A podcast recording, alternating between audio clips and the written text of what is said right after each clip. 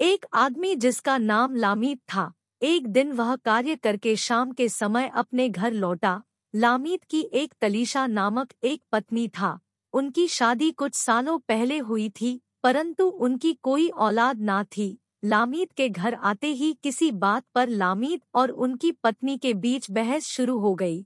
यह बहस धीरे धीरे झगड़े में बदल गई। लामित घर से निकलकर वन की ओर चल पड़ा।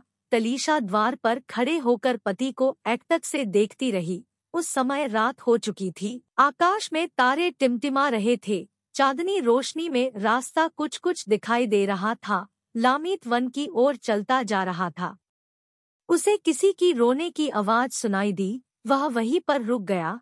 वह इधर उधर देखने लगा। उसे एक बूढ़ी औरत दिखाई दी। ज़मीन पर बैठी हुई थी। रो रही थी। ज़मीन पर एक लालटेन रखी हुई थी। लामित उस बूढ़ी औरत के पास पहुँचा और बोला, दादी, तुम यहाँ पर रो क्यों रही हो?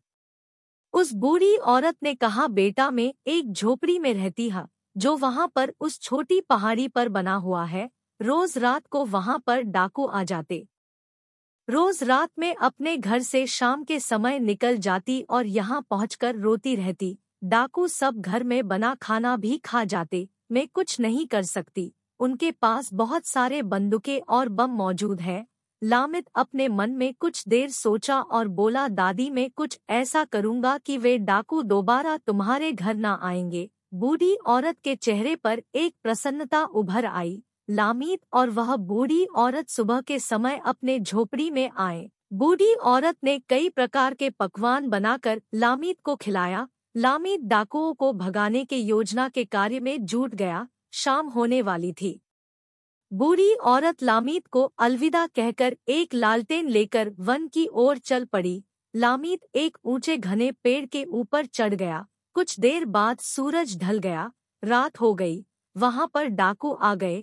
योजना के मुताबिक लामीत ने कुछ चीज़ों से एक बहुत बड़ी डरावनी परछाई का निर्माण किया।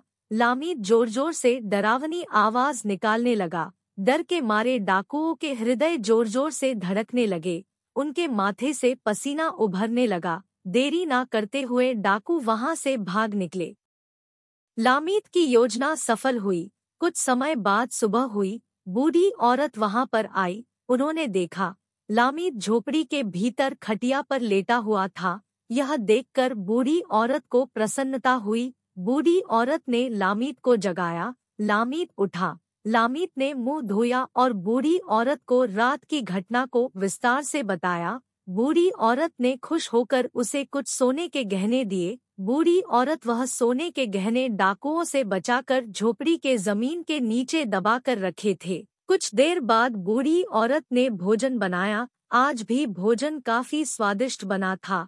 लामित ने पेट भरकर भोजन किया। लामित ने बूढ़ी औरत को अलविदा कहा और मन में खुश होता हुआ अपने घर की ओर चल पड़ा लघु कहानीकार Pankaj Modak there was a man named Lamit one day after working he return to his home in the evening Lamit had a wife named Talisha. He got married a few years back. But he had no children.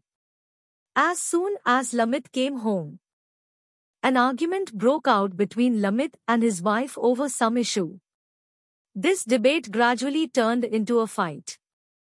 Lamit left the house and started towards the forest. Talisha stood at the door and gazed at her husband. It was night by that time. The stars were twinkling in the sky. The path was somewhat visible in the moonlight. Lamit was walking towards the forest. He heard someone cry. He stopped there. He started looking around. He saw an old woman. Was sitting on the ground. Was crying.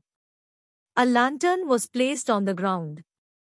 Lamit reached the old lady and said, Grandma, why are you crying here? The old woman said, Son, I live in a hut, which is built there on that small hill. Every night the robbers used to come there. Every night. She used to leave her house in the evening and used to cry after reaching here. The robbers would also eat all home-cooked food. I can't do anything. They have lots of guns and bombs. Lamit thought for a while in his mind and said that I will do something in Dadi that those robbers will not come to your house again. A smile appeared on the old woman's face. Lamit and the old woman came to their hut early in the morning. The old woman made a variety of dishes and fed Lamit. Lamit got involved in the plan to drive out the dacoits. It was going to be evening. The old woman said goodbye to Lamit and walked towards the forest with a lantern. Lamit climbed on top of a tall dense tree. After a while the sun went down. It was night time. There the bandits arrived, as planned. Lamit made a very scary shadow out of a few things. Lamit started making a loud frightening sound. The dacoits' hearts started beating loudly in fear, sweat gushed out from their foreheads. Without delay, the robbers fled from there. Lamit's plan was successful. After some time it was morning. The old lady came over there. He saw, Lamit was lying on the cot inside the hut. The old woman was pleased to see this. The old woman woke Lamit. Lamit got up.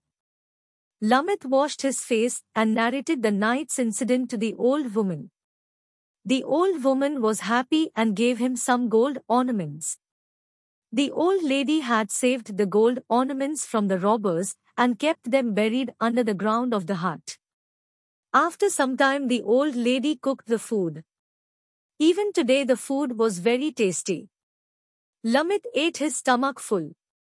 Lamit said goodbye to the old woman and, rejoicing in her heart, went towards her house.